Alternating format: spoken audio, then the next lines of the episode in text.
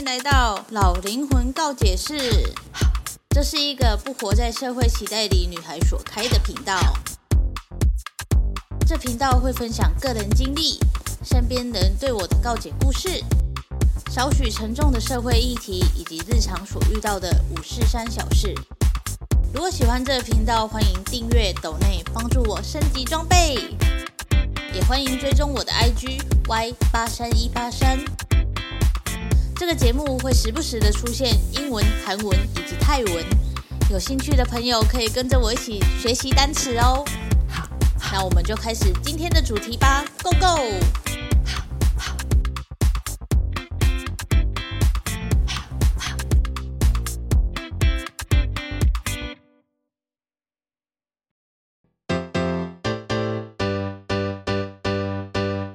嗨，欢迎回到老灵魂告解室。今天呢，想要来聊聊 N 号房这件事，就是呃，他在那个 Netflix 上面不是有一个纪录片嘛，然后上架蛮久了，我今天才把它看完了。这样，首先呢，在看的当下，其实真的是很沉重，就是会觉得很无奈，因为这是每个国家都会发生的事情嘛，就是性犯罪，然后诈骗啊。伤害什么之类的，每个国家都会发生的事情，不管用什么样的方式，大部分会发生这种悲剧的原因，起初都是因为人们的嗯贪念吗？应该这样讲吗？先排除那种变态杀人魔的这件事，就以 N 号房他们那一些被诱拐嗯受害者来讲。先说一下，我这次的这一集可能会讲话很慢，是因为我昨天就是发生了一点事情，然后心情被就是明显的影响到了，所以我可能没有办法讲话讲很快这样。那个纪录片呢，一开始就是呃跟我们说他是怎么诱拐那一些未成年少女嘛，就是说，呃，我们现在在推特上，他可以讲说，现在就是有。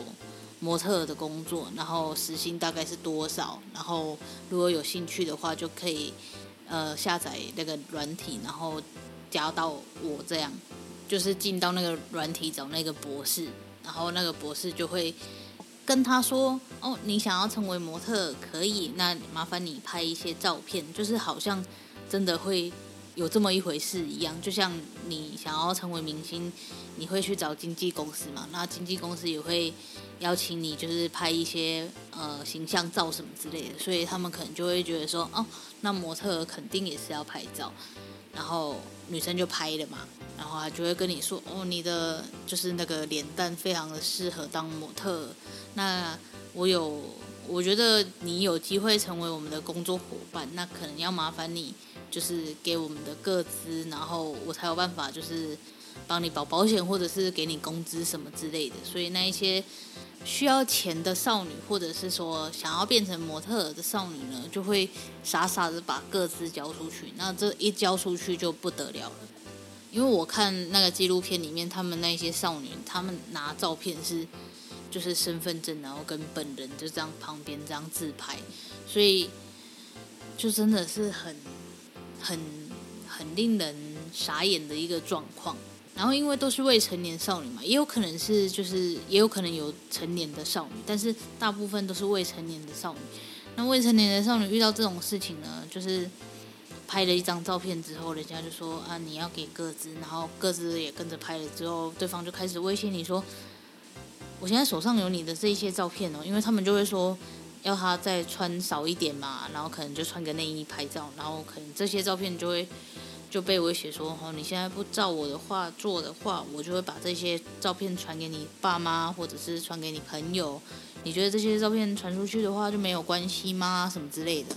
那身为这些未成年的少女们呢，他们就会觉得说，不行啊，怎么可以让爸妈知道我就是。拍了这种照片，这太可怕了，什么之类，就会乖乖照着那个博士的画作嘛，然后就被控制了，因为博士有他的个资，也知道他住在哪里，甚至会派人去那一个受害者的家外面说：“哦，我知道你现在住哪一间哦，你最好给我乖一点，什么之类的。”所以透过这种模式呢，博士就得到了很多努力。然后呢，因为那一些少女们她们的拍照都有拍到脸，所以你要说，因为其实我觉得我们人的身体是一样的，就是女生跟女生的身体是一样的，我有胸部，她也有胸部，然后男生跟男生的身体是一样的，就是。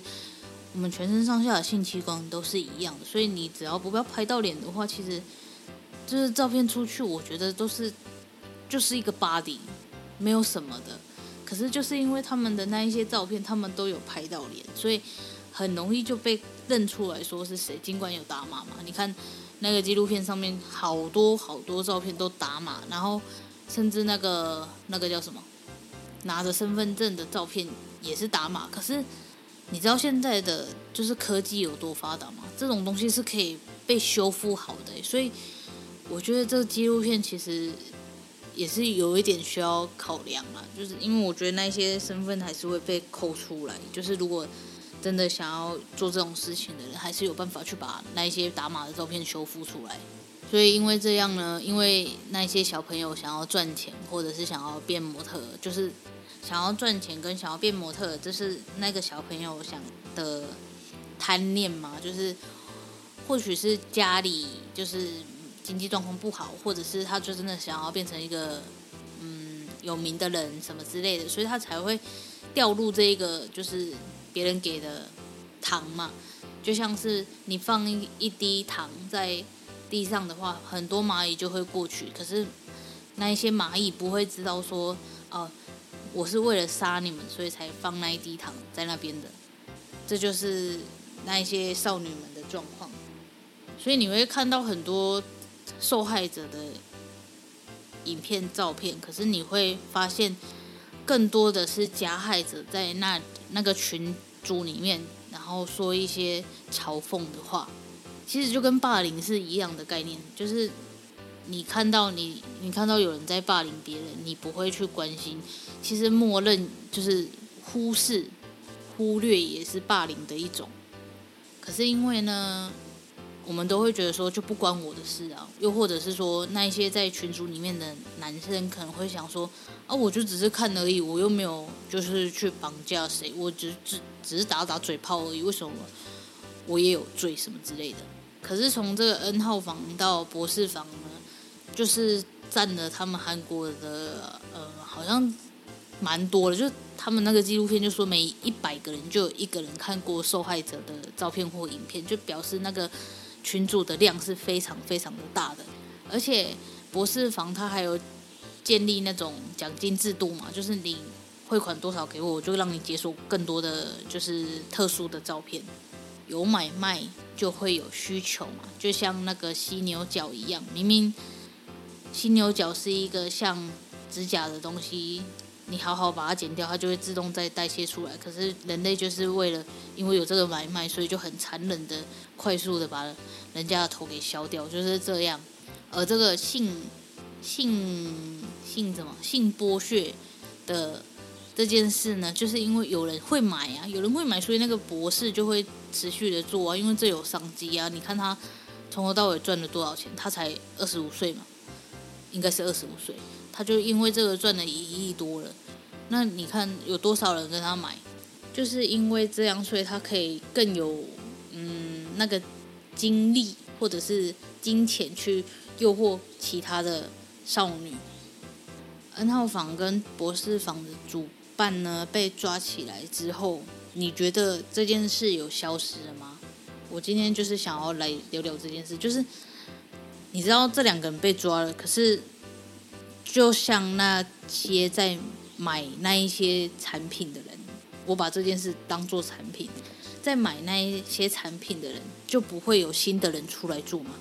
你看，呃，N 号房的主办叫嘎嘎嘛，嘎嘎原本就消失了，他就说什么，呃呃，反正他后来有一段时间就消失了，然后博士房。的博士就看到他有这一个状况，然后就觉得好像可以做，而且可他可以做的比嘎嘎更好，所以他自己出来开了博士房。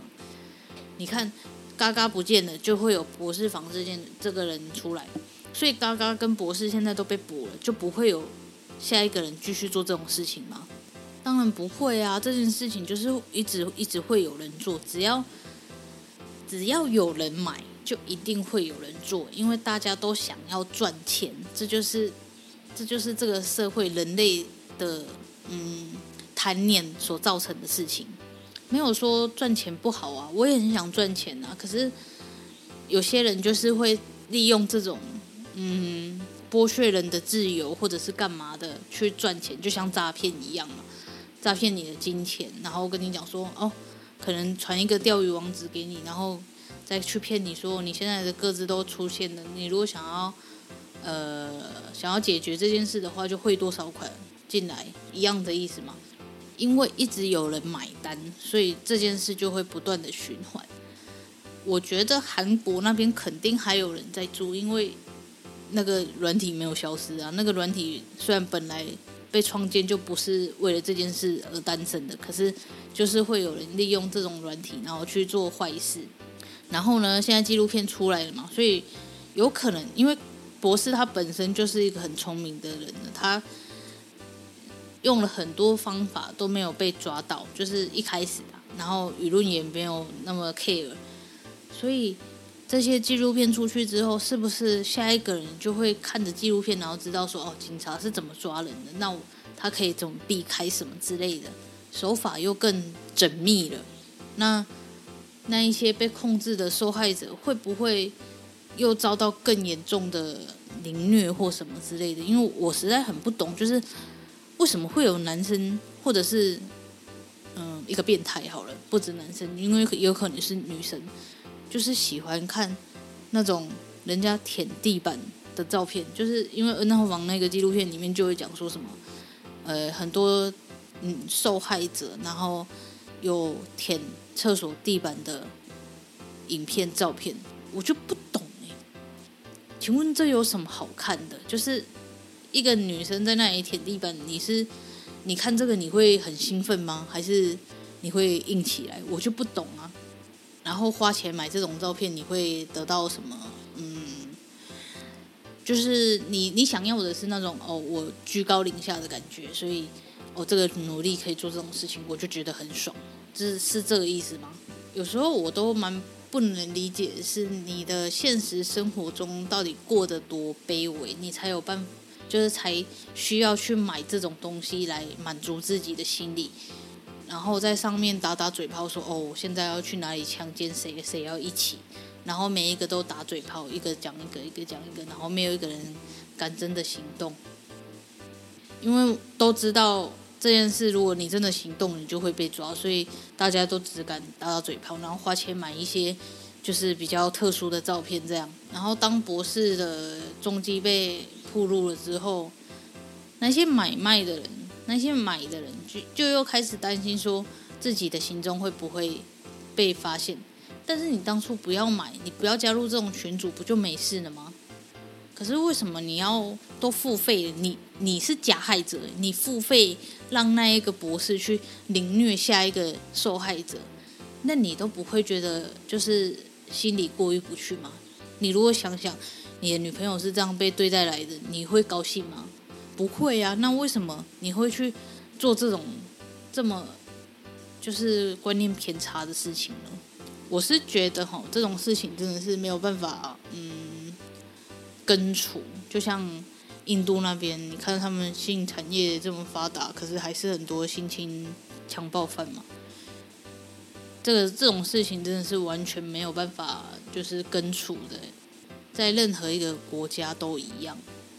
有时候我都会想说，嗯，如果都是一样的 body 的话，为什么那一些人不不看看 A 片就好了？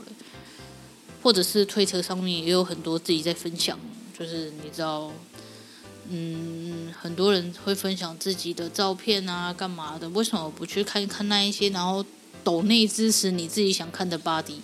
为什么一定要进到这种被虐待的？群组里面，然后去看那一些人，然后来满足自己的就是征服感什么之类的。像是现在这个纪录片播出之后，可能大家看了就哇，好可怕，好可怕哦！然后我会不会也遭受到这种状况，或者是我身边认识的男生会不会也做这种事情什么之类的？可是当这可能再过个两个月、三个月，事情就被淡化了啊。那新一波受害者又出现，那我们到底应该要怎么办？不能说我们就不要去点那一些钓鱼网站，或者是不要随便相信人家就是。说可以加入群组就可以赚钱的那种赖讯息之类的，可是我们不相信，还是会有一些天真的人相信啊。那我们应该要怎么办？我们没有办法保护到全部的人啊。那所以问题还是出在不要有这些买卖的状况发生，就不会有这些残忍的事情啊。可是呢，这世界上就是。不然你看，为什么暗网会这么的，就是热闹？就是还是会有人。我记得我之前好像看过一个文章，还干嘛的？就说有人会在暗网买那种萝莉版的奴隶，然后带回到家里，然后就把它囚禁起来。我这是看漫画吗？还是怎样？反正就是把它囚禁起来之后，然后就把它绑着，然后只能让它做自己想。就是主人想要他做的事情，然后他就那个主人就会觉得哇，我就是世界第一第一人，可以对你做这种事情的人，你就是得服务我什么之类的，我就会觉得什么啊，到底在干什么？这世界很大，这世界很大，所以很多事情什么都有办法发生。可是因为我们人类哈，就是从以前到现在，像现在这种科技这么发达了。大家都活在自己世界里，就会对身边的事情漠不关心，然后就会想说啊，反正不要发生在我身上就好了。所以，我们到底应该要怎么办呢？我每次在讲这种议题的时候，我都会都不知道应该要怎么结尾。就是我们保护好自己就足够了吗？我觉得没有欸，而且像那个中国打人那一件事情。就算保护好自己，你你也是会被报答。那我们到底应该要怎么办？为什么我们就不能更和平的、更有爱的相处呢？为什么一定要有这种性犯罪啊、诈骗啊、暴力啊、战争这种事情的发生呢？就明明就可以很 peaceful 的一起生活着，为什么一定要有这种反面相呢？我就觉得。嗯，汤嗯汤，好了，我也不知道我自己在讲什么，可能因为心情这两天就是发生了一点事情，所以可能也讲不太好。我之后如果有整理好，我再重新讲一次好了。反正这一集就先这样，我们下次见，拜拜。